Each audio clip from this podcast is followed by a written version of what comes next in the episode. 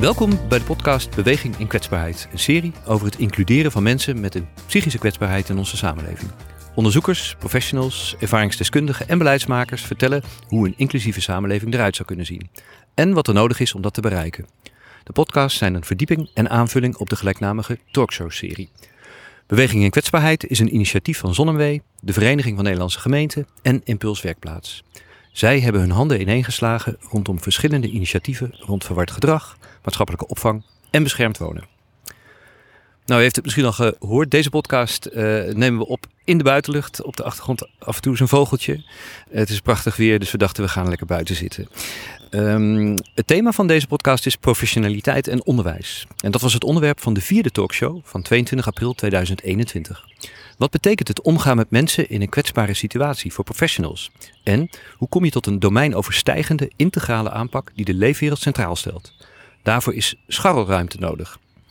En kennis van andere domeinen. En het vergt een goede opleiding, ook via bijscholing en bijvoorbeeld leernetwerken.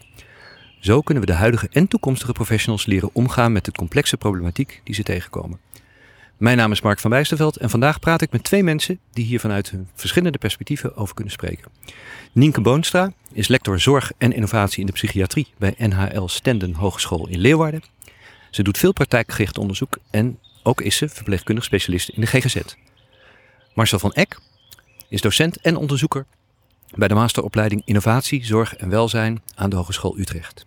Hij doet een promotieonderzoek naar integraal werken bij gezinnen met meervoudige en complexe problemen. In 2020 kreeg hij de eretitel Sociaal Werker van het Jaar. Nou, welkom Nienke en Marcel.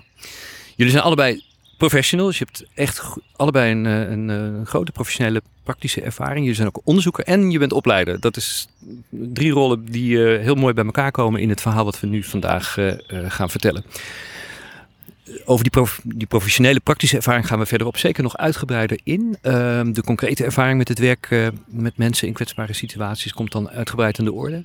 En ook over wat er nodig is om professionals goed op te leiden. Daar hebben we ook nog een, eh, een uh, ja, gaan we ook nog uitgebreider op door.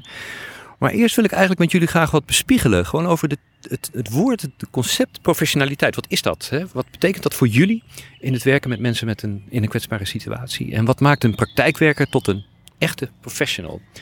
En ik wil eigenlijk uh, ja, een van jullie gewoon maar eerst het woord geven.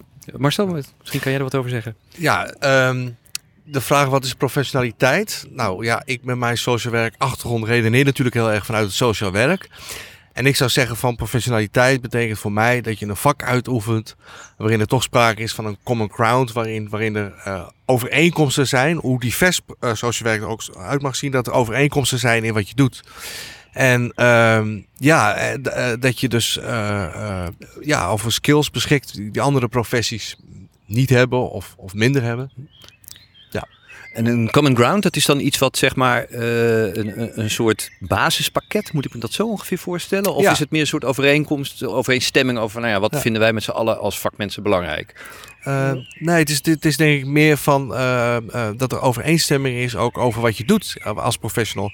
Als je kijkt naar het sociaal werk, er zijn een aantal dingen die social werkers eigenlijk altijd wil doen. Dat is dat, dat ze de leefwereld centraal stellen, dat ze bezig zijn met aansluiten bij die leefwereld, dat ze uh, niet zich makkelijk in een vakje laten zetten. Social werk kan heel divers zijn. Het kan ook op allerlei verschillende manieren tot uiting komen. Social werkers werken in het ziekenhuis, ze werken in de wijkteams, ze werken bij justitie, ze werken bij de reclassering, in de jeugdzorg. Dus het is heel divers wat ze doen. Maar ze zijn allemaal bezig met aansluiten. En ze zijn ook heel vaak werkers vanuit de generalistische invalshoek. ook weer niet per definitie. Maar generalisme betekent dus dat je op heel veel verschillende terreinen, op heel veel verschillende levensgebieden uh, actief bent. En dat je, dat je daar dus ook sensitief op bent. En dat je daar ook feeling mee hebt. Zit daar dat aansluiten ook uh, heel erg? Met dat aansluiten op die leefwereld? Hè? Dus echt Klopt. gewoon, ja oké. Okay. Ja. Ja, en ook het aansluiten uh, binnen die verschillende problemen die er zijn. Want sociale problemen staan bijna nooit op zichzelf. Uh, in de meeste gevallen is er een combinatie van meerdere problemen. En ik denk dat, uh, dat social werkers heel goed is zijn om ook in die complexiteit, om die, om die problemen ook uit elkaar te halen of juist niet uit elkaar te halen. Te prioriteren van waar moet de aandacht voor zijn.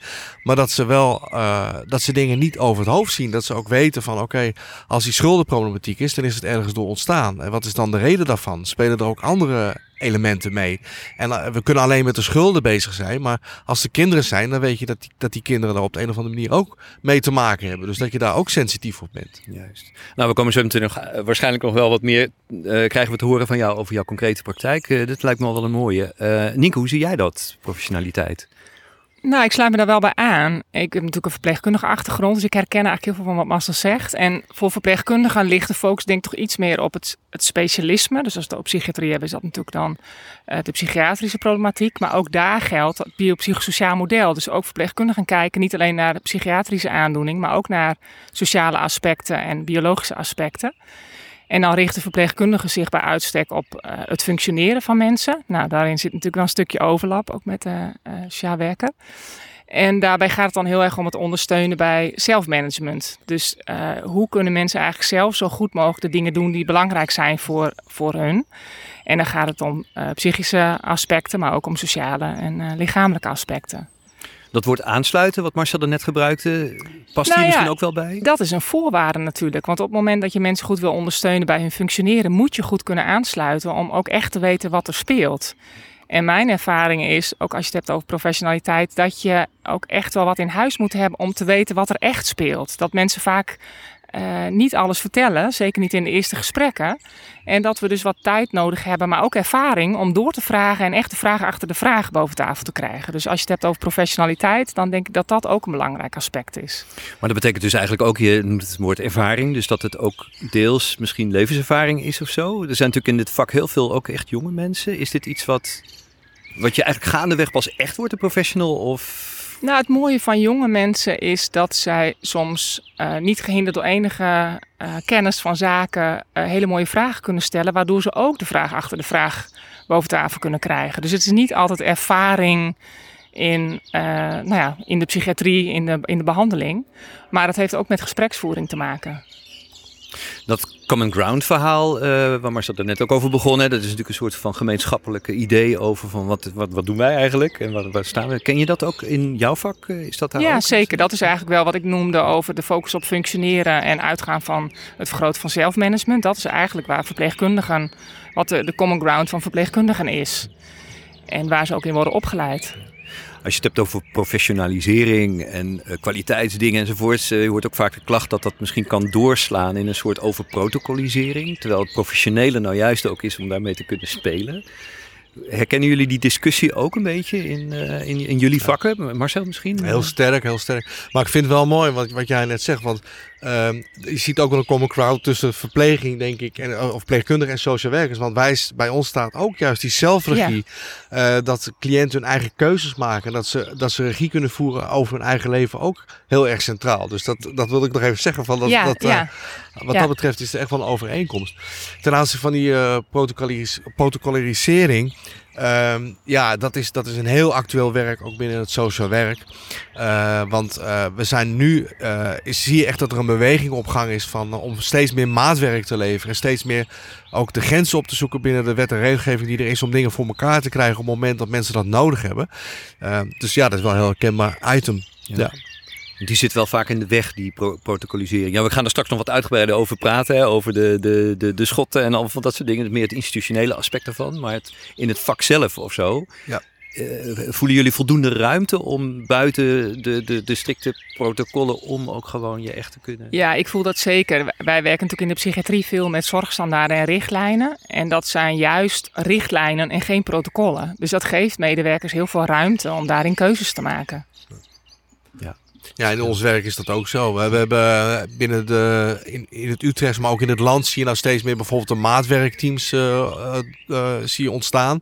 En dat betekent ook van dat als mensen echt iets nodig hebben wat, wat belangrijk is. Mensen zitten bijvoorbeeld in de schulden of hebben armoedeproblematiek of hebben iets nodig vanuit de WMO. En het kan normaal gesproken niet vanuit de regelgeving worden gerealiseerd. Dan zijn er allerlei mogelijkheden nu voor burgers om dan via social werkers dan toch, uh, toch daar de grens in op te zoeken. Dus wat dat betreft een heel actueel onderwerp. Ja, er is in deze talkshow-serie en ook in de podcast hebben we natuurlijk heel veel ervaringsdeskundigheid naar voren gehaald. Hè, als heel uh, cruciaal om, om, ja, als je het hebt over inclusieve samenleving, moet je gewoon heel veel doen daarmee. Is dat ook iets wat je ook in het professionele heel goed kunt gebruiken? Ik, ik, ik haal even iets aan wat, wat uh, Marie-Jeanne van der Ploeg uh, in de talkshow zei. Dat is, zij is ervaringsdeskundige op het gebied van eenzaamheid met name, maar is ook trainer van ervaringsdeskundigen. En zij zei, je bent in dit werk je eigen instrument. Iedereen draagt een kwetsbaarheid met zich mee. En zorg ervoor dat je die bij jezelf herkent en erkent, om te kunnen weten hoe je die kwetsbaarheid kunt inzetten. Uh, er is best wel een discussie over natuurlijk. Hè, van in hoeverre kun je, als je zelf bepaalde kwetsbaarheden hebt, kun je dan ook daar iets professioneels mee? Of is dat misschien juist een risico? Hoe zien jullie dat? En als je dat zo vertelt, dan denk ik, dan zou het bijna... Uh, op het moment dat je als hulpverlener geen psychiatrische aandoening hebt, kan je dan nog wel een goede hulpverlener zijn. Hè? Maar dat bedoel je natuurlijk niet. Uh, ik denk dat je het heel goed kan inzetten, maar dat het eigenlijk breder is dan je psychische kwetsbaarheid. En als ik kijk naar mijn eigen werk, ik werk dan ook met mensen met een uh, vroege psychose, dan vertel ik ook over mijn moederrol en mijn onzekerheden daarin. Of hoe, hoe het is in, in een gezin. Dus ik denk dat zelfonthulling, want daar gaat het eigenlijk over, dat dat belangrijk is in, het, in de verbinding. Maar dat je wel elke keer moet kijken wat is de toegevoegde waarde voor die individuele patiënt. Dus het is niet een doel op zich, maar het is een middel. Ja, ja, precies. En ik denk dat uh, ik ben nog opgeleid in de tijd dat professionele afstand heel belangrijk was. Ja, dan werd je eigenlijk geleerd om professioneel te zijn en, en juist niet zozeer je eigen ervaringen in te zetten. Terwijl binnen het social werk weten we dat, nou ja, ik ken de onderzoek, heb ik nu niet paraat, maar een heel groot deel van de mensen die aan de social werkopleiding begint, doet dat omdat hij zelf ervaringsdeskundig is op, op, op de een of andere manier. En er wordt vaak van gezegd, ja, dat moet je daar niet inzetten of zo. En nu zie je wel een beweging dat er steeds meer over wordt nagedacht van goh, hoe kan je nou die eigen ervaringskennis, hoe kan je dat nou uh, meenemen in je praktijk. En ik denk dat het een hele goede ontwikkeling is. Zonder dat je overigens, uh, als je bij cliënten komt, meteen je ziel en zaligheid op tafel legt. Of gaat zeggen, joh, dat heb ik ook meegemaakt. Want daar gaat het niet om. Het gaat om het inzetten van de ervaring. De ervaring die je kan gebruiken om die aansluiting te verbeteren. Want in wezen gaat het volgens mij daarom. Ja, precies. Ja, dus dat betekent ook niet dat iedereen het op elk moment kan inzetten, denk ik. Het hangt ook vanaf hoe je er zelf in zit. Als je zelf in een scheiding zit, is het maar de vraag of je dat moet inzetten op dat moment. Want Precies. dan zit je zelf nog veel te veel in dat proces. Ja, klopt. Er is een heel mooi boekje over geschreven van Van Meekeren over zelfonthulling. Dat is heel behulpzaam in de praktijk. Oh, interessant. Nou, dat zullen we in de beschrijving ook meegeven, uh, die titel. Want dat is natuurlijk leuk om dat soort dingen... Uh, maar het is in afval dus geen contra-indicatie, zullen we maar zeggen. Als je zelf bijvoorbeeld psychiatrische problemen hebt gehad... of schuldenproblematiek of dat soort dingen. Dat is om om dit, dit vak als professional te gaan uitoefenen. Absoluut niet. Nee, nee zeker niet. Zeker nee. niet. Nee. Want het is het lang wel geweest natuurlijk. Hè? Het is uh, interessant om dat uh, mee te maken. Het is inderdaad la lang zo geweest. Maar gelukkig zie je nu wel uh, dat er toch wat genuanceerder over wordt gedacht. Mooi, ja. ja. Nou ja, dan een mooie bespiegeling denk ik op, het, op, op wat professionaliteit dan betekent. misschien een mooi moment om dan over te gaan naar jullie echt concrete professionele ervaring. Uh, ja, dan heb ik uh, met Marcel begonnen. Misschien Nienke, uh, bij jou dan als eerste. Jij wilt ook aansluiten hebben wat de ander vraagt of laat zien. En tijdens de talkshow zei je, je moet als professional ook af en toe even achteroverleunen. Dus eerst even verdagen. Niet meteen wat gaan doen, wat natuurlijk een beetje een reflex is misschien voor veel professionals. ja, dat is iets waarvan ik denk van, hé, hey, het is interessant om, om te kijken hoe jij daar in jouw eigen praktijk mee omgaat. Mm -hmm. Dat soort dingen. Hoe doe je dat, dat verdagen en... Nou ja, ik denk dat wij als professionals, tenminste dat herken ik ook bij mezelf en dat herken ik ook bij uh, uh, veel zowel bachelor als masterstudenten die ik opleid, is dat het fijn is als je wat kan doen. We zijn niet, niet voor niks hulpverlener geworden. En op het moment dat je in gesprek zit en je hebt het idee van ik heb een aanknopingspunt, ik kan wat doen, dan kan dat vaak heel goed zijn. Maar het is ook belangrijk om te kijken of dat echt wel uh, nou ja, de beste route is. En heel vaak is het heel goed dat je meteen in actie gaat. Maar heel vaak is het ook helemaal nog niet zo heel duidelijk wat nou eigenlijk de oorzaak is van de problemen die iemand schetst. En dan is het ook belangrijk dat je daar even tijd voor neemt. En ook met andere mensen over gaat praten en goed nagaat. Nou, wie is nou die persoon? Wat is belangrijk voor hem? Wat vertelt hij? Maar wat vertelt hij nou echt? En dat je van daaruit kijkt wat echt de beste interventies zijn. En dat vraagt soms even vertraging en stilstaan. En dat vraagt ook van professionals dat ze dat kunnen verdragen. En ik vind dat zelf soms ook spannend. En ik merk dat ook van professionals dat ze dat spannend vinden. Maar daar zit wat mij betreft wel de uitdaging dat je voortdurend bij jezelf nagaat: doe ik nu iets omdat ik denk uh, daarmee kan ik iets betekenen voor die ander, of is die ander daarmee geholpen? En daarom vind ik een, nou ja, een multi- of een interdisciplinair team ook zo belangrijk. Dat je daar ook voortdurend met elkaar over in gesprek blijft. Want als je dat net zei van dan moet je met andere mensen over praten, dan heb je het over collega's uh, uit andere vakgebieden of, of binnen je eigen team. Nou, dat vind ik ook belangrijk. Maar ik bedoelde eigenlijk vooral mensen om de persoon heen. Ja. En zeker als het wat ingewikkeldere problematiek is. Ik werk dan voor, vooral met mensen met psychose.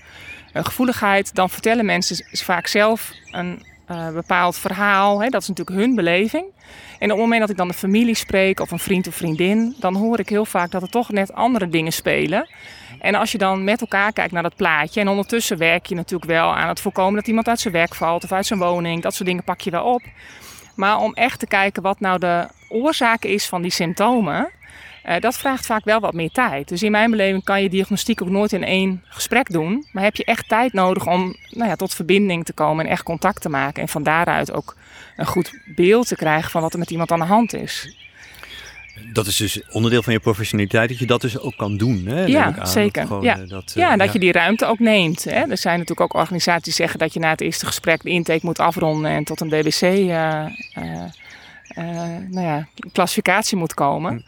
Maar dat hoeft natuurlijk helemaal niet. En je kan met een werkhypothese beginnen en ondertussen uh, ruimte nemen om echt het plaatje helder te krijgen. En ik denk dat dat heel belangrijk is, omdat we anders mensen behandelen voor iets wat er eigenlijk helemaal niet aan de hand is. En mensen onderbehandelen voor datgene wat er eigenlijk wel aan de hand is. Het lijkt me in de psychiatrie nog wel extra lastig, omdat het ook een medische uh, problematiek ook bij speelt. Hè? Gevoeligheid of, of borderline of, of uh, bipolair of wat het ook mag zijn. Uh, hoe blijf je als psychiatrisch verpleegkundige overeind in het geweld eventueel? Ik weet niet of dat geweld er is hoor, maar van de, van de medische wereld, de, witte jas, de psychiater, die misschien een vrij strikte protocol nou, ik zie daar zeker wel veranderingen in hoor. Ja? ja?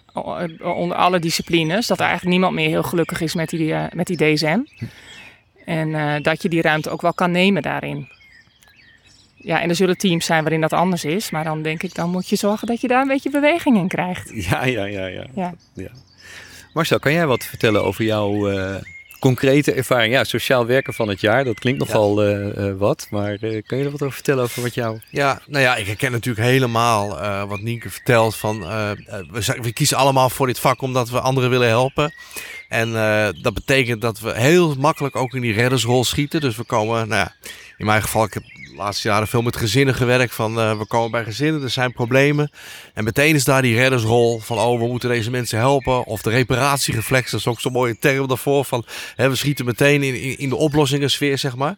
En wat we dan volgens mij vaak doen, is dat we vergeten van wat, die, wat, die, wat dat gezin nou eigenlijk echt zelf wil. En wat zij nodig hebben. Dan komen we eigenlijk weer terug op dat eerdere punt rondom zelfregie.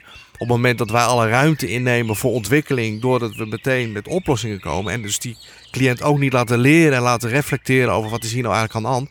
Ja, wat leren we die cliënten dan? Hè? Dat, dus het is heel verstikkend, denk ik.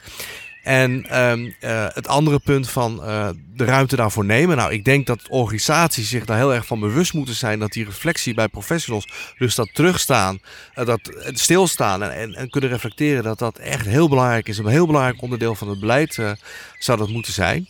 Uh, dus daar moet echt aandacht voor zijn. En uh, ja, ik denk dat, dat het ook belangrijk is dat professionals ook leren om te reflecteren met collega's samen. En inderdaad ook met familieleden of met, met andere professionals samen. Want dat is ook nog wel een vak apart. Want ik heb zelf jarenlang bij een organisatie gewerkt waar ik mijn eigen caseload had. Ik had twintig cliënten of zo in mijn caseload. En niemand wist wat ik aan het doen was. Ik had mijn eigen tokootje. En eerlijk gezegd, ik schreeuwde dat ook een beetje af, want ik was dat ook zo gewend. En er kwam gewoon geen, geen feedback meer. Ik had mijn blinde vlekken en niemand die dat van, van mij wist eigenlijk. En toen ging ik dus bij de buurtdienst werken in 2015. En daar hadden we elke week uh. En dan bespraken we de casussen met elkaar. En we gingen ook samen op huisbezoek bijvoorbeeld. Nou, dat vond ik echt wel spannend in het begin. Maar ik heb wel geleerd in die jaren, en daar ben ik heel blij mee, hoe belangrijk het is om je open te stellen, om feedback te ontvangen van anderen, om anderen te laten meekijken. Dus ja, ik denk dat dat, uh, en als je het hebt over opleiding, dat dat dus ook een heel belangrijk onderdeel van de opleiding is. Dat, dat is echt een vaardigheid die denk ik ook past bij, bij je professionaliteit. Gaan we straks inderdaad ook nog wat over spreken. Over hè, wat is nou de ideale opleiding, zullen we maar zeggen. Maar het is uh, goed om dat alvast uh, even te benoemen. Um, Jij zei uh, ook in de talkshow naar aanleiding van het ervaringsverhaal van Arjan, hè, die een uh, zware depressie uh, heeft gehad. zie mij, dat is de essentie, ja. hè, dat heeft hij gezegd. Hè. Eh, en want dat is het begin van verandering. En hoe doe jij dat dan, dat de ander echt zien? Ja, ja, we hebben het steeds over aansluiten. Nou, de ander zien is denk ik ook, ook aansluiten. Ik denk dat het voor heel veel mensen ontzettend belangrijk is uh, ja, om, om echt gezien te worden. Dat betekent dus echt contact maken, echt luisteren, echt oprecht je, je interesseren in de ander. Niet de ruimte vullen met jouw verhaal, maar echt stilstaan bij die ander. Het echt, echt uh, verbinden. Want ik denk, ja, uh, erkenning is gewoon iets wat iedereen nodig heeft. En veel mensen die flink in de shit zitten, die voelen die erkenning helemaal niet. Want ze worden vaak helemaal niet gezien. Ze worden opgeslokt in hun problematiek. En ik denk dat als social werker, of, of ik denk ook als verpleegkundige, want we zitten nu zo te praten. Ik denk, wat zijn er, er zijn meer overeenkomsten, zie ik nu al, dan ik eigenlijk in eerste instantie had ingestapt. Maar ik denk, ja, dat is echt een basisvoorwaarde om goede hulp te bieden. Herkenbaar voor jou? Ja, zeker. Dit, uh... Ja. ja, wij zeggen dat ook wel eens. De module erkenning, die doet het eigenlijk het allerbeste. En dat klinkt heel, misschien een beetje flauw, maar dat is wel waar het vaak over gaat. En heel veel mensen die wij tegenkomen, dat zal voor jou hetzelfde zijn, die zitten vaak al heel lang in, het, in, in de psychiatrie of ja. in de problemen. En uh, mensen zijn ook veel kwijtgeraakt. En op het moment dat ze dan iemand hebben waar ze echt hun verhaal bij kwijt kunnen en die luistert en meedenkt, dat is voor mensen vaak al heel waardevol. En dan komen, dan komen daarna de echte verhalen. Ja. als je bijvoorbeeld kijkt naar armoede-schuldenproblematiek, even als voorbeeld van als we, je ziet dat we leven in een rijke samenleving en het is ook wel een samenleving in, uh, waarin je ook wel een beetje verantwoordelijk bent voor je eigen ontwikkeling, zeg maar. En dan woon jij in een of andere achterstandwijk en je familie is arm en je voelt je gewoon echt een soort uh, tweederangs burger of zo. Die mensen voelen zich al per definitie niet, niet, niet goed erkend. En dan kom jij binnen, heb je al niet mee dat je zelf een baan hebt en, en een goed inkomen hebt. Dat weten die mensen vaak ook. Dat kan ook nog wel in je nadeel werken, denk ik wel eens. Um, ja, en dan hoe belangrijk is het dan dat die ander ook het gevoel heeft ja, ik mag er zijn, ik ben wie ik ben en ik ben goed genoeg. Het is gewoon, als dat er niet is, heb je geen samenwerking. En als je geen samenwerking hebt, dan kun je ook geen hulp bieden. Dan komt er die wees op neer, want de samenwerkingsrelatie is essentieel ook. Ja. En is dat een samenwerkingsrelatie die je dan uh, als, een, als een heel multidisciplinair team, eigenlijk dat lijkt me ook een beetje lastig. Nou, Hoe doe je dat? Het begint bij mij bij samenwerking met, met het gezin of de cliënt zelf. Okay. Dat, is, dat is de eerste basisvoorwaarde. En daarnaast heb je ook nog eens keer die complexiteit van al die hulpverleners daaromheen. Zeker als er meerdere problemen zijn. Uh, ja, maar de, de, basis is, als je het hebt over integraal werk, is, is de basis echt samenwerken. Dat begint bij de klant, ook met het informeel netwerk. Want er wordt, nou ja, jij had het er net al even over, maar dat is ook iets wat nog wel wat onderbelicht is, denk ik. Het informeel netwerk speelt vaak een veel grotere rol dan social werkers, uh, dat, dat, dat, ze zich daar bewust van zijn. Dus uh, ja, dus het is samenwerken, informeel netwerk, het formeel netwerk, eigenlijk met alle partijen. Ja. En, en, en ben jij dan als professional, zullen we maar zeggen, een soort regisseur van die samenwerking? Of hoe moet ik dat zien? Is er iemand die dat, uh, die dat moet pakken, zullen we maar zeggen? Ja, dat kan zijn. Vanuit het wijkteam heb je vaak wel die rol. Het hangt er een beetje vanaf waar je zit en ook hoe je het met, met, met elkaar afspreekt of hoe het georganiseerd is. Er zijn verschillende varianten op. Dus, uh, maar ik heb zelf wel als professional ervaren dat, uh, ja, misschien ook een persoonlijk iets, maar interprofessionele samenwerking, want daar heb je het over, dus samenwerking met andere partijen, is buitengewoon lastig. Omdat, uh, ja, je hebt met veel verschillende achtergronden te maken, verschillende opvattingen over wat goed is, verschillende specialismen, disciplines. En dat gaat niet altijd zomaar goed samen. En een van de belangrijkste dingen die ik geleerd heb, is om ook zeg maar de frictie die er soms is, of de verschillen van inzicht die er soms zijn, om die te kunnen omarmen. En om dat niet als iets negatiefs te zien of belastend te zien, maar ook te zien als, als ja, ik moet dan denken aan wat André Wiersma noemt de plekken der moeite. De plekken daar waar het schuurt, zijn ook de plekken waar het interessant is en waar wat te leren valt en waar eventueel patronen te doorbreken zijn, waar, die, je, die je verder kunnen brengen, zeg maar. Maar om dat zo te zien, heeft mij wel heel wat jaren gekost, moet ik zeggen, want uh, het is best lastig, ja. Dat ben je eigenlijk zelf gaan, gaan inzien door het gewoon te ervaren. Ja, door, ja door, door erover te lezen en door erover na te denken. En op een gegeven moment kom je tot een soort besef. Maar ja, ik ben nu 48. Dus, uh, en ik draai wat jaartjes mee. De, de, eerste tien jaar van mijn loopbaan wist ik dat niet. Of was ik daar niet zo mee bezig. En vond ik het maar moeilijk met al die professionals. Ze gingen het liefst uit de weg. En ja, vond ik gewoon heel ingewikkeld. Dus dat heeft wel even geduurd. En dat zou dus ook weer, ja, we gaan het straks nog over hebben, maar dus veel beter in opleiding ingebed mogen worden. Van hoe doe je dat nou, interprofessioneel samenwerken? Ja, gaan we zeker inderdaad Ja, ook nog ja. wat over uitdiepen. Herken jij deze dingen die, hij, eh, die, die Marcel vertelt over? Ja, de- zeker. En ik vroeg me af, is het ook een andere tijd? Ben jij veranderd of is de tijd ook veranderd? De tijd is ook veranderd. Want dat denk ik namelijk ook. Ja. Dat we tegenwoordig veel meer openstaan voor, eh, nou ja, voor anderen. Er zijn natuurlijk ook veel meer organisaties waardoor je ook moet. Maar ik herken dat wel wat jij zegt. En we zitten natuurlijk vaak in gezinnen waarbij niet één probleem is, maar eh, vaak meerdere hulpverleners betrokken zijn eh, bij één persoon, maar vaak ook bij de partner. En dan zijn er ook vaak nog kinderen. En Nou, Dus- het, go- het goede is, de tijd is veranderd inderdaad. En je ziet nu vanuit de overheid, eh, dat is gewoon ook in de, in de jeugdwet en in de WMO opgenomen, hè, dat je integraal werkt. Dus die gemeenten zitten daar bovenop van, we moeten echt wel eh, samenwerken. En ik sta er ook helemaal achter, want ik denk, ja, je hebt elkaar heel hard nodig, maar je moet daar wel hetzelfde doel nastreven. En ja, dat is niet, nog niet Nee. lang niet overal dat nee, hetzelfde daar heb je doel veel wordt contact voor nodig ook met elkaar. Hè? Om Precies, elkaar ook goed te leren kennen. En goede afstemming. Om ook gezamenlijk doelen te formuleren. Goede afspraken te maken wat basis doet. Ja. Ja, En het helpt inderdaad enorm als je elkaar kent. En als je, dat gaat ook over, over hele basale dingen. Gaat ook over vertrouwen. Gaat ook over erkenning. We hadden het net over erkenning. Dat geldt ook voor die professionals. Hè? En dat gaat ook over eh, afspraken nakomen. Elkaar serieus nemen. Dat gaat ook heel erg over relationele aspecten. En ik merk zelf, naarmate ik dat zelf meer ben gaan doen, dat ik dat ook terugkrijg. Hè? Dat ik dus, eh, ja, dus dat is ook een wederkerig proces, zeg maar. Vertrouwen over en weer. Dus ook binnen je collegiale kring van mensen met Ja. wie je dit allemaal samen doet. Hè? Ja, Mhm. ja. Zouden jullie vanuit deze eh, ja, wijsheden die jullie hebben opgedaan in jullie concrete werk... een soort van gouden lessen of zo kunnen formuleren voor collega professionals? Ja, jullie zeggen ze eigenlijk al, hè? je vertelt er al over, Ja. een soort van gouden les. Nou ja, waar ik net aan zat te denken toen ik ook een beetje naar Masteren luisterde, dacht ik, het gaat heel erg over samen delen. Dus enerzijds met je collega's delen en zo proberen om nou ja, tot nieuw inzicht te komen, maar vooral ook met je eh, patiënt-cliënt delen. En eh, wat ik ook merk is dat het heel belangrijk is dat we niet tegen cliënten zeggen dat wij het allemaal wel weten, maar dat je samen op onderzoek uitgaat. En wij weten het ook niet. Natuurlijk hebben we veel ervaring en heel veel eh, nou ja, gelezen en geleerd over de problematiek dat we, wat we meenemen. Maar je gaat samen op onderzoek uit naar wat, eh, wat voor iemand werkt. Dus als je het hebt over samen delen, hè, of als je het hebt over lessen, dan denk je, ja, het gaat heel erg over delen en je ook kwetsbaar durven opstellen daarin. Ja, en dat gaat denk ik ook over waarde delen. Dus de, de waarde is dan, denk ik, dat je met z'n allen goede hulp wil bieden.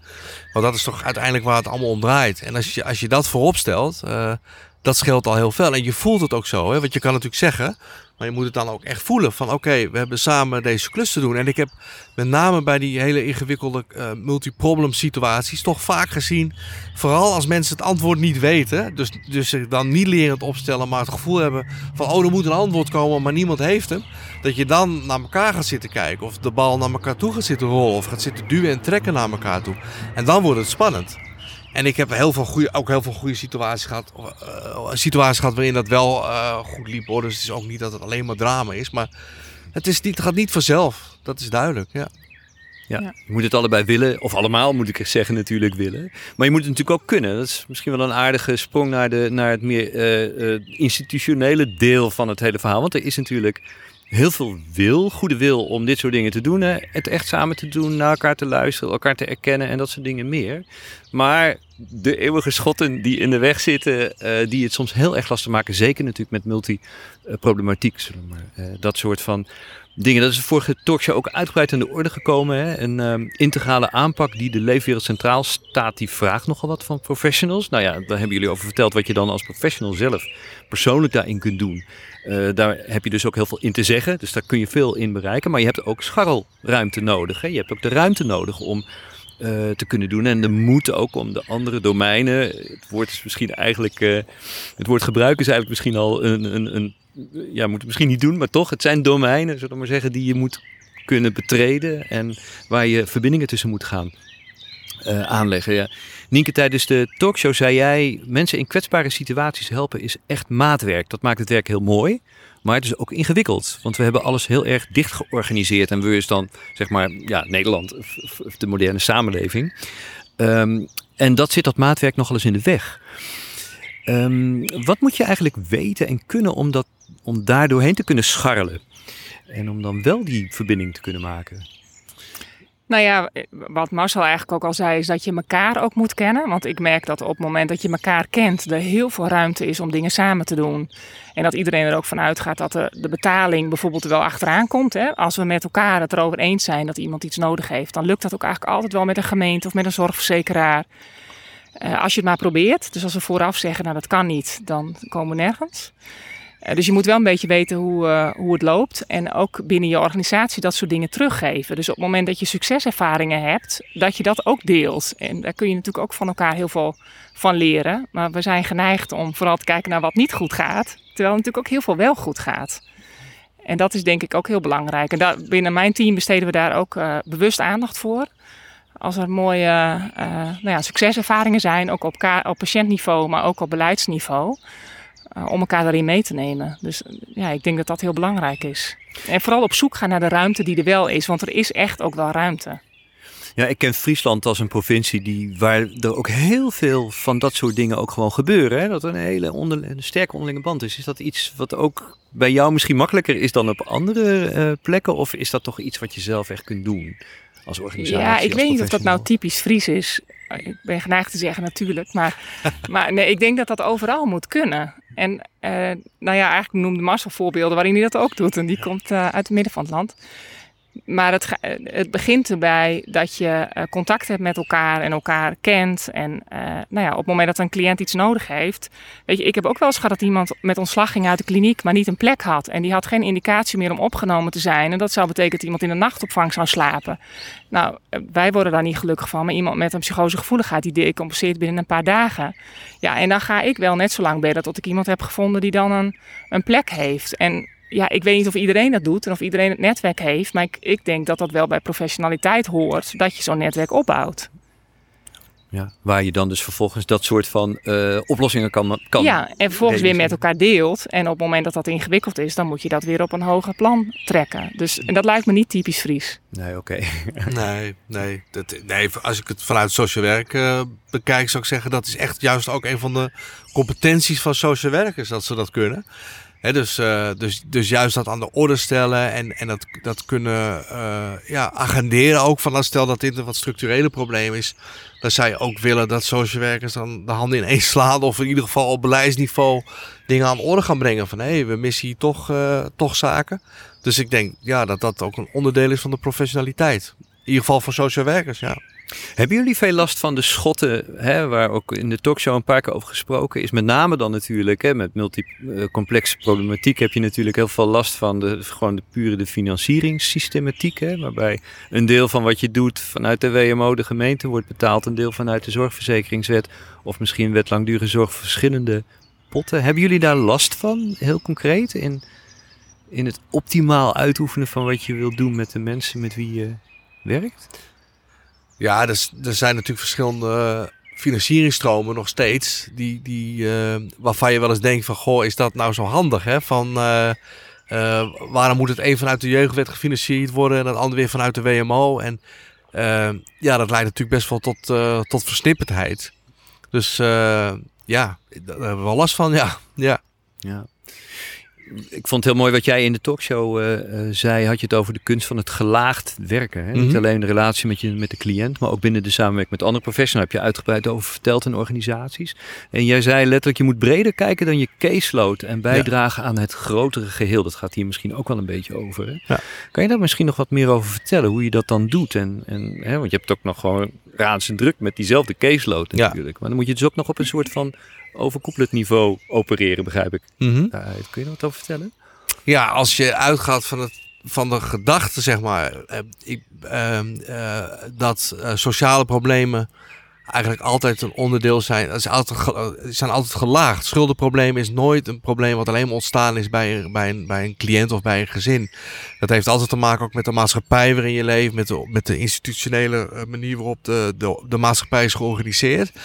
Dus op het moment dat je sociale problemen wil oplossen, ik pak nou schulden eruit, maar dat geldt eigenlijk voor alle sociale problemen die er zijn. Armoede of heet het, eenzaamheid of uh, uh, echtscheidingsproblematiek. Dat heeft allemaal ook te maken met de maatschappelijke context en met, met wet en regelgeving.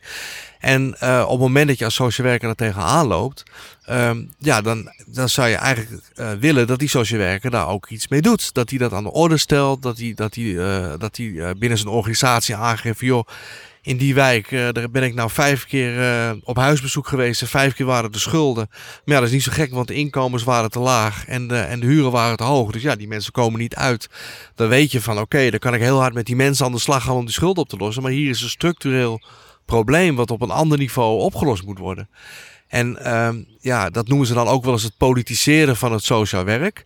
En uh, ik, ik heb ook wel eens gezegd, want soms dan zeggen mensen dat heel, met heel veel gedrevenheid, van dat moeten ze doen. Ik denk ook wel eens van ja, maar hou er ook rekening mee, die social werkers die staan al onder druk. Er wordt behoorlijk bezuinigd op het moment ook weer op bepaalde plekken in het land op het sociaal werk. Ze moeten al heel veel, ze hebben vaak een zware caseload met heftige problematiek. Dus we vragen ook wel heel veel van ze als je ook nog zegt van je moet op die gelaagdheid gaan zitten. Um, dus dat is wel weer de andere kant. Maar gelijktijdig denk ik van ja, als, als je echt de sociale problemen wil oplossen en je bent sociaal werker, ja, dan, dan heb je toch ook wat te doen op die, op die, op die gelaagde niveaus. En betekent dat je dan ook vanuit jouw werk ook bijvoorbeeld contact hebt met mensen die eh, in het lokale beleid zitten, gemeente? Ja, dat zou kunnen. Kijk, er zijn eh, verschillende manieren. Het mooiste is natuurlijk dat je een goed signaleringssysteem hebt binnen de organisatie. Dus dat je, dat, je, dat je jouw signalen ergens aan kan kaarten, bijvoorbeeld binnen, bij het management of bij een projectleider of iets dergelijks. Dat maar net hoe het georganiseerd is en dat dat ook opgepakt wordt. En als dat opgepakt wordt, is het heel belangrijk dat die social werker dat ook terug hoort. Want als hij niks terug hoort, hij legt een signaal neer en hoort niks, dan denkt hij de volgende keer van ja, ik heb geen idee wat ermee gebeurd is. Dan zou hij niet zo snel geneigd zijn om dat weer te doen. Um, maar, uh, dus dat is een mogelijkheid. Maar het kan ook zijn dat je zelf uh, inderdaad aan de bel trekt bij de gemeente, met ambtenaren in gesprek gaat. Of uh, dat je je stem laat horen, waar dan ook. Ik, dat is gewoon is een algemeenheid. Dat kan op verschillende manieren, ja. Ja, de psychiatrie heeft natuurlijk wel een hele rijke geschiedenis als het gaat om een soort van maatschappelijk kritisch uh, opereren. De kritische psychiatrie natuurlijk. Uh. Herken jij dit soort uh, van dingen ook uit het verhaal van Marcel, Nienke? Ja, zeker. Ja, en ik moest ook denken aan onze studenten. Want het is wat je zegt, in de, in de praktijk hebben mensen vaak hun handen toch wel vol aan hun eigen caseload. En dat betekent niet dat ze het niet moeten agenderen, maar vanuit hogescholen, en dat zal in heel Nederland zo zijn, kijken we heel erg naar actuele praktijkvraagstukken en zijn studenten daar dan mee aan de slag. En dat is ook wel een hele leuke verbinding, dat studenten dan een onderzoekje gaan doen of dat we een project draaien. Uh, nou ja, rondom thema's die in die praktijk spelen. Dus de dingen die jij noemt, zo hebben wij nu een mooi project rondom leefstijl. Dus we zien dat veel jongeren uh, met een psychose gevoeligheid eigenlijk te weinig bewegen. En dat heeft ook te maken met de, de, klachten die ze hebben. Dat ze weinig energie hebben, weinig motivatie om iets te ondernemen. En ze voelen zich anders, dus ze gaan niet sporten in de wijk. En dan gaan we kijken hoe kunnen we daar een project op zetten met studenten, uh, maar ook met wetenschappers. Dus we gaan ook goed onderzoek doen. Want we weten ook dat als we zo'n interventie nou ja, in een zorgstandaard willen krijgen, moeten we goed onderzoek doen. Dus we tuigen dat goed op. En dat vind ik heel erg mooi, dat je dan in die praktijk ziet wat ontbreekt er. En uh, dan gaan we samen met studenten, dus onze professionals van de toekomst, gaan we passende oplossingen zoeken. Ja. Ja, dat is fantastisch. En ik denk ook die studenten die kunnen ons heel vaak wijzen op de blinde vlekken die er zijn. Want die zijn nog niet zo gevormd en niet zo gepokt en gemazeld. Dus die, die zien natuurlijk ook heel veel. En die kunnen daar denk ik ook heel goed op reageren. Ja, dat ja. is heel erg leuk. Ja, ja. dat is fantastisch. Ja. ja. Doe jij dat soort dingen ook in jouw uh, uh, opleidingswerk? Dit soort van projecten?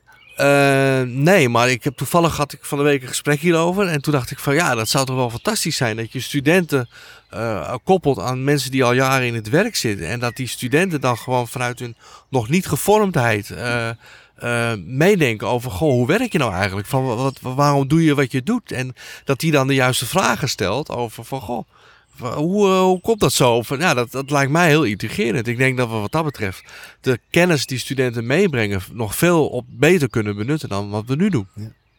Nou, dat is misschien wel mooi voor zometeen als we ook nog wat over de opleiding uh, gaan uitdiepen. Maar voordat we dat doen, misschien toch nog even uh, wat meer op het, uh, op het, het bestuurlijk politieke niveau. Nog even over die scharrelruimte. Want dat is een paar keer echt ja. aan de orde geweest. in eerdere podcasts, ook in talkshows. Erik Dannenberg bijvoorbeeld heeft daar heel duidelijk iets over gezegd. Die zelf als wethouder ook heel veel ervaring had om ook scharrelruimte te creëren. daar heel creatief in was. Eh, hij noemt de, de noodzaak tot, van bestuurlijke moed. Je moet echt bestuurlijke moed, die heeft hij dan als wethouder uh, ook wel getoond. Uh, Jet Bussemaker hebben we ook in een podcast gehad.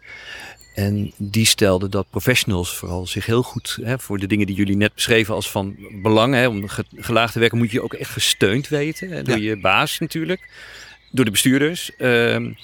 Eh, die kunnen regelruimte natuurlijk uh, creëren, waarin je ook fouten mag maken, want dat moet je dan natuurlijk ook kunnen doen. Hoe zien jullie dat? Uh, wat, wat moeten vooral zeg maar, die managers, die bestuurders doen om die professionals inderdaad gewoon echt goed te steunen, dat mensen dat ook echt kunnen gaan doen? Nou, inderdaad, mensen wat ruimte geven. Kijk, in de specialisten GGZ gaat het altijd over productie. Hè. Dus we hebben productienormen en je moet zoveel productie draaien. En het is daarin wel belangrijk dat je mensen, nou ja, ik noem het dan maar even professionele scharrelruimte. Kijk, het is natuurlijk niet de bedoeling dat iedereen maar een beetje, uh, nou ja, gaat lopen scharrelen, zeg maar. Dat kan je op verschillende manieren uitleggen. Maar je hebt wel wat ruimte nodig om uh, ook te kunnen nadenken over wat is er nou eigenlijk aan de hand waar kijk ik naar. En daar eens met andere mensen over te praten. Dus iemand op te zoeken zonder dat specifiek over de individuele persoon te hebben. Maar eens, uh, nou ja, een beetje te kunnen sparren van ik zit hier en daar naar te kijken. Hoe zou jij dat aanpakken? En dat noem ik ook scharrelruimte. En dat kun je niet allemaal op een patiënt wegzetten. Dat is geen productieruimte. Dus die, die ruimte moet je wel hebben om ook goede zorg te kunnen leveren. En er is ook best ruimte. Dus die kun je ook nemen, maar dat is wel wat verschillend per organisatie hoe dat wordt vormgegeven. En dat is wat ik net ook een beetje bedoelde. Op het moment dat je die ruimte niet ervaart, ja, ik denk dat het als, als je het hebt over goede zorg, moet er ruimte voor reflectie zijn. Want als je alleen maar rent en nooit even stilstaat, dan kun je geen goede zorg leveren. Dus die ruimte moet je ook nemen. Ja, dat zou eigenlijk zou je willen dat social werkers, als die ruimte er niet is, dat dat ook een punt is wat op meso-niveau dan een belemmering is eigenlijk in de uitoefening van het vak. Dus dat ze dat dan ook aan de orde brengen en zeggen we hebben die ruimte gewoon nodig, want anders kunnen we ons vak niet uitoefenen, want het is gewoon essentieel. Als je, want wat ik vaak in de praktijk gezien heb, als die ruimte er niet is, dan gaan, dan gaan professionals die gaan repareren. Dus die gaan in die reparatiemodus of in die reddersrol. Die gaan de problemen oplossen van cliënten. Waardoor ze hartstikke druk worden. En er steeds minder ruimte tot reflectie leidt. En het wordt een soort vliegwiel als het ware. Dus ze gaan, ze gaan steeds harder rennen en harder rennen. En uiteindelijk komen ze geen stap verder, bij wijze van spreken. Dus het is een soort tredmodetje waar ze ja. zitten. Dus ze gaan ja. steeds harder rennen. Ja. En als die draait achteruit. ja, en, en, of hij blijft gewoon stilstaan. Dat komt gewoon niet... Uh, dus de, het is gewoon noodzakelijk dat die ruimte er is. Uiteindelijk. Ja. Maar dat, hè, dus dan heb je een soort signaleringsrol. Maar zijn er ook, uh, hebben jullie, uh, uh, ja, zeg maar de, de, de, de verantwoordelijkheid, zullen we maar zeggen, van de bestuurders en de bazen? Zitten die misschien niet soms te veel in, in de modus van, wow, we moeten niet te veel buiten de lijntjes kleuren, want dan hebben we misschien een probleem? Of is dat, of zie ik nu iets, schets ik nu iets wat helemaal niet zo is? Is er wel degelijk veel bestuurlijke moed, zeg maar, al aanwezig? Nou, dat varieert zeker. Er zijn ook zeker instellingen waar, waarbij eigenlijk alleen maar tijd aan de, aan de patiënt besteed mag worden. Maar dan vraagt het ook moed van de medewerkers om het te agenderen. Ja, ik vind het heel lastig. Wat jij zegt is heel uh, gevarieerd. Want ik, ik, ja, als ik kijk naar de, naar de situatie in Utrecht waar ik werkte, was die ruimte er echt heel goed. Maar ik weet ook bij gemeenten dat die ruimte er helemaal niet is. Dus ja, het is heel moeilijk om daar iets algemeens over te zeggen. Wat je er algemeen over kan zeggen is dat het heel, heel noodzakelijk is dat het er is. Maar het is heel uh, verschillend uh, hoe dat georganiseerd is. En, en hoe strak is het stelsel? Is daar, is daar speelruimte in? Uh, of moet daar ook echt meer ruimte in worden gecreëerd eigenlijk door de politiek? Of, uh, of kan je daar wel degelijk gewoon voldoende binnen? Want dat wordt ook wel vaker gezegd. Hè? Dat horen we met name ook mensen van VWS in de talkshow-serie wel zeggen. Van ja jongens, maar je kunt veel meer dan dat je misschien denkt dat je kunt. Ja, dat is ook mijn overtuiging. Als je kijkt naar wat een DBC waard is of wat een traject uh, vanuit de WMO waard is, kan je daar heel erg veel mee. Dus je, er is best wel wat ruimte, maar dat hangt er wel vanaf hoe dat binnen met name grote instellingen, denk ik, geregeld is.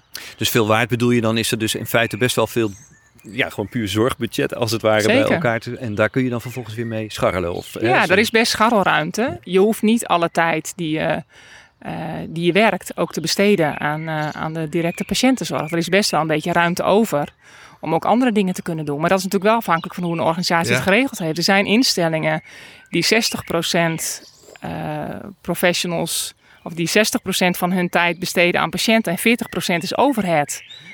Nou ja, dan denk ik, die 40% die, dat zou ook scharrelruimte van je professionals kunnen zijn. Op het moment dat je het hebt over, over uh, er is geen ruimte voor scharrelruimte, dan moet je heel kritisch kijken naar hoe je het binnen je organisatie geregeld hebt. Ja, herkenbaar Marcel, deze... Uh... Ja, dat, ja, zeker. Ja, en ik denk ook als je het hebt over schaalruimte... dan betekent dat ook wel vertrouwen in professionals hebben. eh, dat ze op een zorgvuldige manier met die ruimte omgaan. En eh, ja, daar heb ik het ook eh, bijvoorbeeld over ruimte in de zin van... eh, ja, in Utrecht was het zo van eh, intensiteit en tijdsduur was voor ons geen criteria om wel of niet hulp te bieden bij gezinnen. En dat was ook wel eens lastig, vond ik hoor. Want dat betekent ook dat, dat je eindeloos bij spreken door kon gaan. Wat ook niet altijd goed is. Als die relatie met, die, met dat gezin of die cliënt dan iets te goed werd. Ja, dan had je ook wel eens de neiging om misschien iets langer daar te blijven dan goed was. Terwijl er ook een wachtlijst gelijktijdig was. Dus ook dit vraagt wel om een, om een hele goede ethische, ik vind dat toch eigenlijk ook een ethische reflectie. Van hé, hey, hoe lang mag je dan met zo'n gezin doorgaan? En op welk moment is dat niet meer verantwoord? En wanneer sluit je af? Dat is ook dus een hele complexe afweging. Waarbij je het perspectief van die cliënt voor ogen moet hebben. Maar ook je eigen rol. Maar ook dat van je collega's, dat van je organisatie. Maar ook van de maatschappij. Want het gaat ook gewoon over geld van de samenleving. Dus dat zijn, als je daar goed over nadenkt, hele ingewikkelde overwegingen. Hoe hebben jullie die ethische eh, gesprekken gevoerd? In Ja, wij hadden dus wekelijks casusoverleg. Waarin we dus casuïstiek met elkaar bespraken. En eh, ja, op die manier deden we dat dan. Maar eh, ja, dat, dat was denk ik ook nog best wel verschillend. Ik bedoel, eh, het ene wijkteam zou daar weer iets anders tegen eh, naar kijken dan het andere. En ik was heel dankbaar en blij dat we die ruimte hadden. Laat ik dat voor opstellen. Maar ik wil wel ook een beetje de kanttekening plaatsen. En ik denk dan ook aan het boek van Hans Achterhuis. eh, de Markt van Welzijn en Geluk. In de jaren 70 heeft hij dat geschreven, 78 of zoiets. Waarin, waarin hij ook schreef van ja, als je niet oppast, dan gaat het social werk zijn eigen aanbod creëren. Dus op het moment dat je te veel ruimte hebt en professionals kunnen maar eindeloos blijven aansluiten. En in die tijd was het ook hè, dat ze dan op vrijdagmiddag nog wel eens eh, bij die cliënten dan op de stoep eh, biertje gingen drinken of zo om die aansluiting goed te... Nou ja, dat was, dat, dat was geen goede manier van, van, van geld besteden. En je maakt mensen, als je niet oppast, ook dan veel te veel afhankelijk van die social werkers. Dus er moet ook wel ergens iets van een grens zijn. En het mooiste is als die social werker dat zo goed mogelijk zelf kan bepalen. Maar ja, dat is wel heel ingewikkeld. En ook ja, ten aanzien van hoe, hoe, hoe vindt die besluitvorming dan plaats? Met name dat punt. En dat moet je eigenlijk ook samen doen, want je kan dat Ja. niet in je eentje. Hè, En met die cliënt uiteraard. Hè? Ja. Laat ik dat, Ja. Laten we die niet eh, vergeten. Ja. Ja, en mensen kunnen daar zelf soms ook wel anders over denken dan eh, jij als professional natuurlijk. Hè? Want die patiënt vindt het misschien heel gezellig dat je daar op vrijdagmiddag een borreltje komt doen. Ja, Maar Ja. je moet je altijd afvragen of het ten dienste staat van je, Ja. eh, nou ja, van de behandeling of eh, die, je behandeldoelen. Ja, precies. Ja. ja. Ja, en het is dus ook van, eh, zeg maar, het, het, het, het afbouwen van de hulp is ook wel weer echt een vaardigheid. Het, het, want op een gegeven moment heb je kans dat cliënten ga je weer bellen, want dat is toch weer een beetje lastig met het formulier. Kan je toch niet even langskomen? Terwijl je net een half jaar bezig bent geweest om die cliënt wat zelfstandiger te maken. En om te leren dat die formulieren zelf iets zou, zou moeten vullen. Of dat hij hulp uit zijn netwerk daarvoor moet inschakelen. Maar dan belt hij toch weer jou. Ja, ga jij dan wel of niet op je fiets springen om, om toch maar weer dat formulier in te vullen? Of laat je die cliënt komen? Ja, dus, maar het kost allemaal tijd. En dat is gewoon... eh, dus ook dat is best wel, eh, wel weer ingewikkeld. We hebben gewoon een heel ingewikkeld vak. ja, en het is niet in een protocol te gieten. Hè? Nee. Dus bij de een doe je het wel en bij de ander niet. Precies. Ja. Ja, het is echt... eh, als je het hebt over maatwerk, nou, dat zijn allemaal dingen die ook maat, bij maatwerk horen, denk ik. Ingewikkeld vak, ja, prachtige samenvatting van wat jullie in jullie concrete praktijk doen.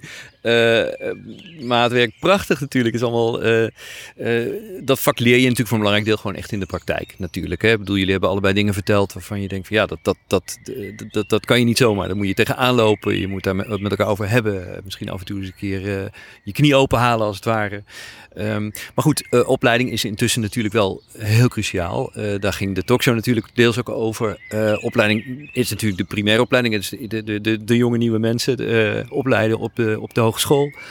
Eh, het is natuurlijk ook een soort eh, ja, voortgaand proces. Hè? Je bent natuurlijk altijd bezig met jezelf ook opleiden, elkaar opleiden. Intervisie is aan de orde geweest. Leernetwerk heb ik ook gehoord in de talkshow.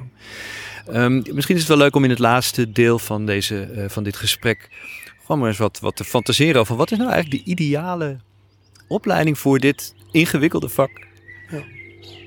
wat je beoefent. Ja, En je zegt de ideale opleiding of de ideale manier van opleiden bedoel je denk ik hè? ja eigenlijk wel. Ja, ja, Ja, ja, ja, ja. precies. Want we precies, komen erop uit dat onze vakken eigenlijk heel erg op elkaar lijken. En dat is natuurlijk ook wat je in de praktijk ziet. Dus eh, ik denk dat het heel belangrijk is dat studenten met elkaar leren werken al in die opleiding.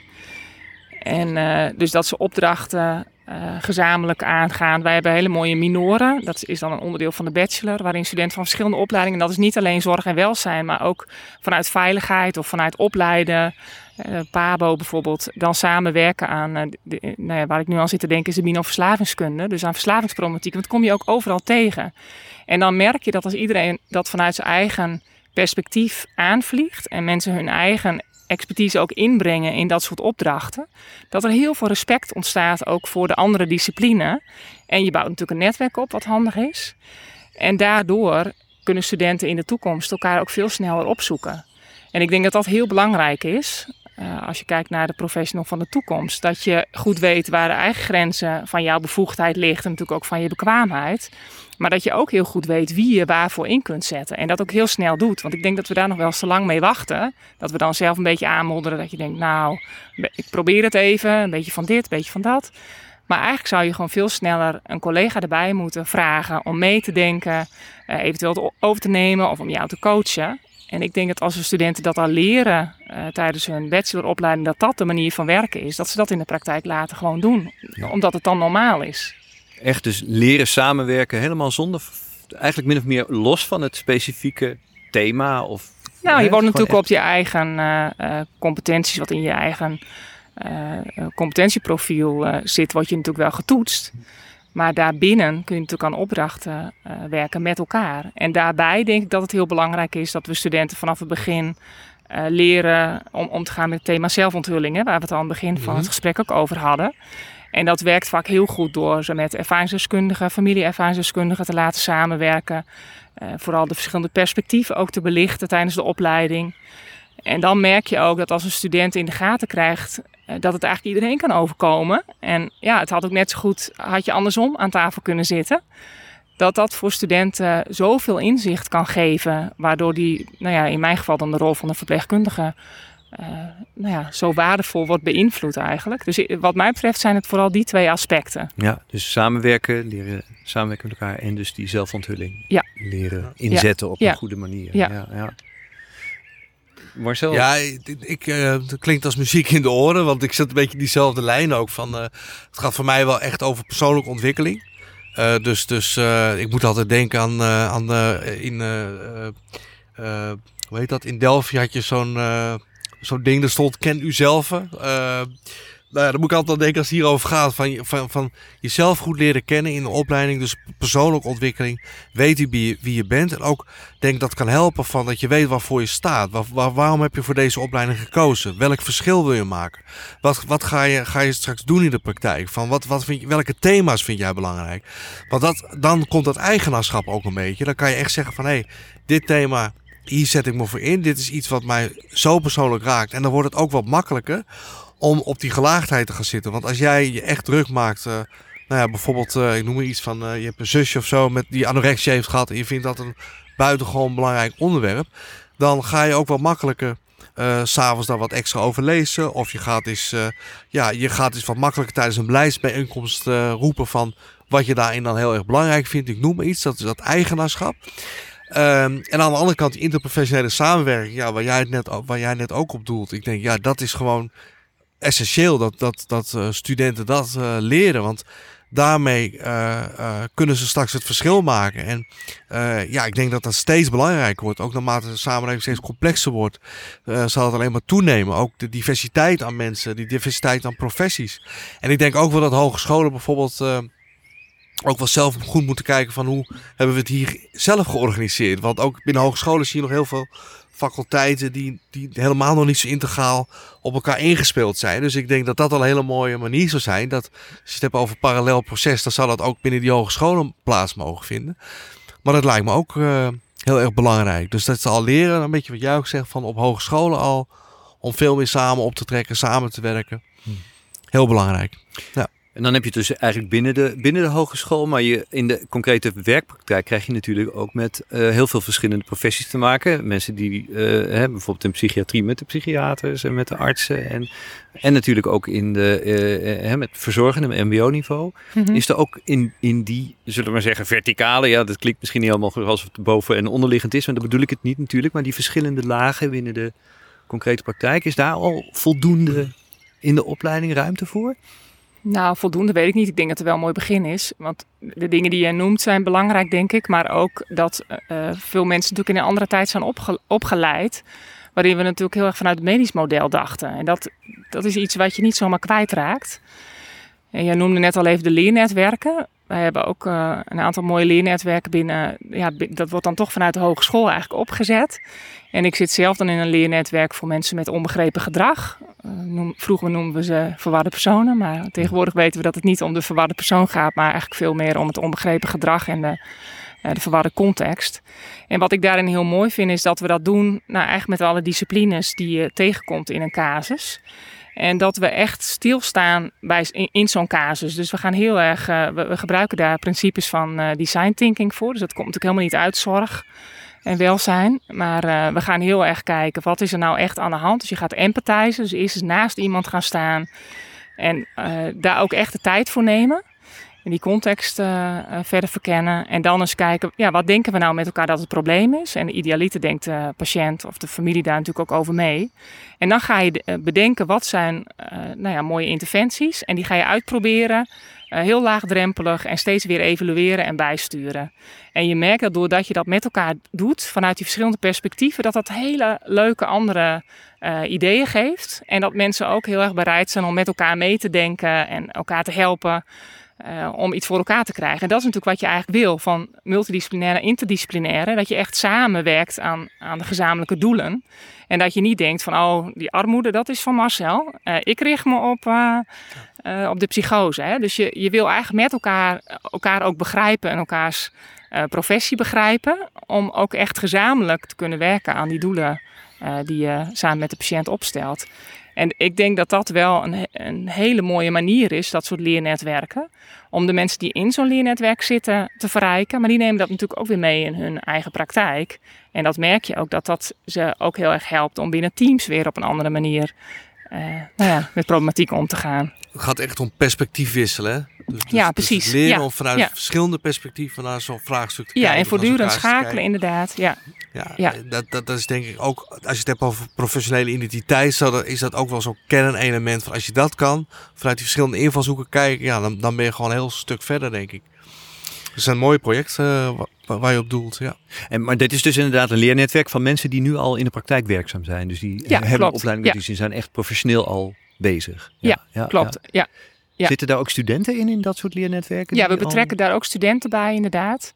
Maar wel heel duidelijk met een specifieke opdracht. Dus dan komt er een bepaalde vraag uit het leernetwerk waar ze tegenaan lopen. En dan gaan studenten met die vraag aan de slag.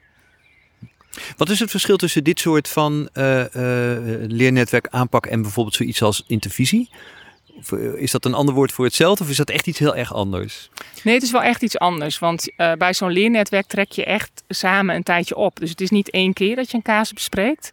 Soms twee, maar misschien ook wel vier of vijf keer. Dus je loopt een tijdje met elkaar op. En dat wordt ook begeleid door uh, nou, procesbegeleid. Dat natuurlijk bij intervisie ook vaak wel zo. Maar het is toch wat intensiever en je gaat echt samen een plan maken en dat uitproberen en weer bijsturen en weer uitproberen. En, nou ja. Ja, ja, precies. Die hele cyclus uh, doorlopen. Dus het is niet eenmalig. Nee, precies, nee. precies, precies. En dan Nee. is het ook echt de bedoeling dat zo'n leernetwerk een soort van permanent samen leren is. Waardoor Ja, je dat is wel de gedachte. En je doet dat rondom uh, actuele casussen. Dus het is ook niet retrospectief. Een, een casus is vastgelopen en we kijken eens terug. Nee, we zitten in de huidige situatie. En we gaan kijken hoe we verder kunnen met elkaar. En daarom is het ook heel afhankelijk van hoe het gaat, hoe lang het duurt. Ja. Ja, toen wou ik nog iets zeggen, maar dat was ik even. hey, dit is, dit is, uh, uh, nou, dus, dus in de praktijk leren. Hè. Het is natuurlijk super belangrijk om dat te blijven doen. Uh, we hebben het al een beetje over de hogeschool gehad, hè, over wat je, wat je er in elk van moet leren. Maar jij zei, Marcel, dat het toch nog wel heel erg een soort van silo-achtige structuren heeft, de hogescholen. Mm -hmm. Moeten we, moeten we daar niet iets aan doen? Hè? Want anders dan ben je toch mensen eigenlijk misschien toch wat te monodisciplinair aan het opleiden, ondanks de projecten waar ze dan wel samen leren werken. Is dat iets wat. Of is Ja. dat al in beweging? Nou, ik denk dat het wel een beweging is. In ieder geval wel binnen mijn vakgebied uh, hoor ik nu de laatste maanden steeds vaker van uh, we moeten zorg en welzijn meer integreren. We, moeten veel meer samen optrekken. We moeten elkaar weten te vinden. Ook bijvoorbeeld uh, het lectoraat digitalisering bij ons, wat nu ook weer aan, een beetje aanhaakt bij, uh, bij, bij, onze opleiding bijvoorbeeld. Dus volgens mij is daar wel een beweging aan de gang. Ehm, maar is er ook nog wel heel veel te winnen. En ik denk dat ook wel weer heel erg van de hogeschool afhangt van waar je dan zit.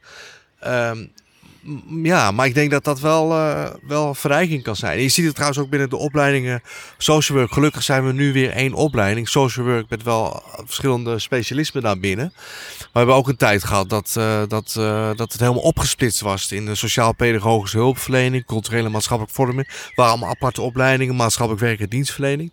Dus gelukkig is dat nu alweer een stuk integraler. Maar ik denk dat we ook wel ons daarvan bewust moeten blijven dat we het ook wel integraal blijven organiseren en ontwikkelen.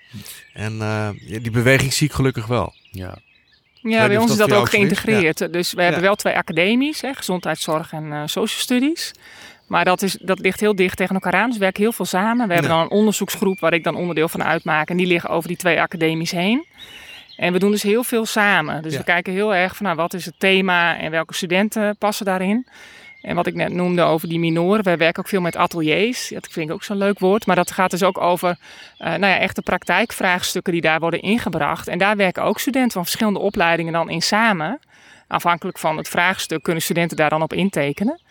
En eh, nou ja, dan werken ze vanuit hun eigen achtergrond werken Ja. ze dan aan, eh, aan bepaalde praktijkvraagstukken. Ja. Zou er een, een, een bepaalde naam aan zo'n opleiding die heel erg integraal is kunnen worden gegeven? Of is dat...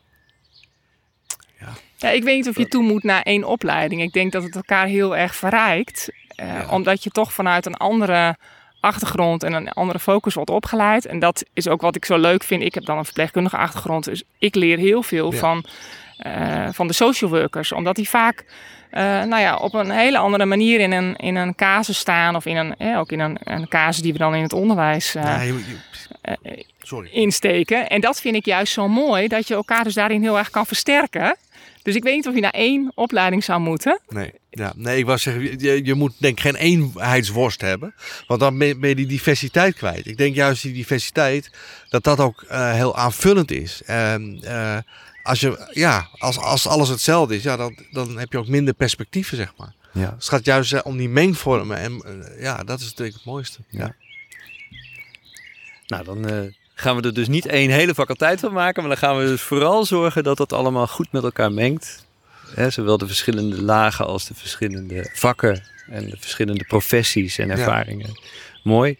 Nou, dan gaan we dat ook eens meegeven eh, aan de mensen die, de, die, die over die opleidingen gaan. Ehm, ja, eh, volgens mij hebben we een prachtig gesprek gehad waar heel mooi is uitgediept wat, eh, ja, wat die concrete praktijk, ja, vooral eh, wat je daar allemaal uit kunt leren, wat je kunt doen met mensen. Eh, heel mooi ehm, om eh, dat zo met jullie uit te kunnen diepen. Ehm, deze podcast van Beweging en Kwetsbaarheid ging over het thema professionaliteit onderwijs. Het onderwerp van de talkshow van 22 april 2021. De vijfde show over financiering en organisatie is uitgezonden op 27 mei. En die is terug te kijken op de website. De zesde en laatste talkshow is op donderdag 24 juni 2021, ook weer van 4 uur tot half 6. En dan is het thema Een blik in de toekomst. Dat is de afsluitende talkshow. Over beide shows maken we ook weer een podcast met twee experts. Dus graag tot de volgende keer. Ik ben Mark van Wijsterveld. De techniek was in handen van Jonne Seriese. Bedankt voor het luisteren.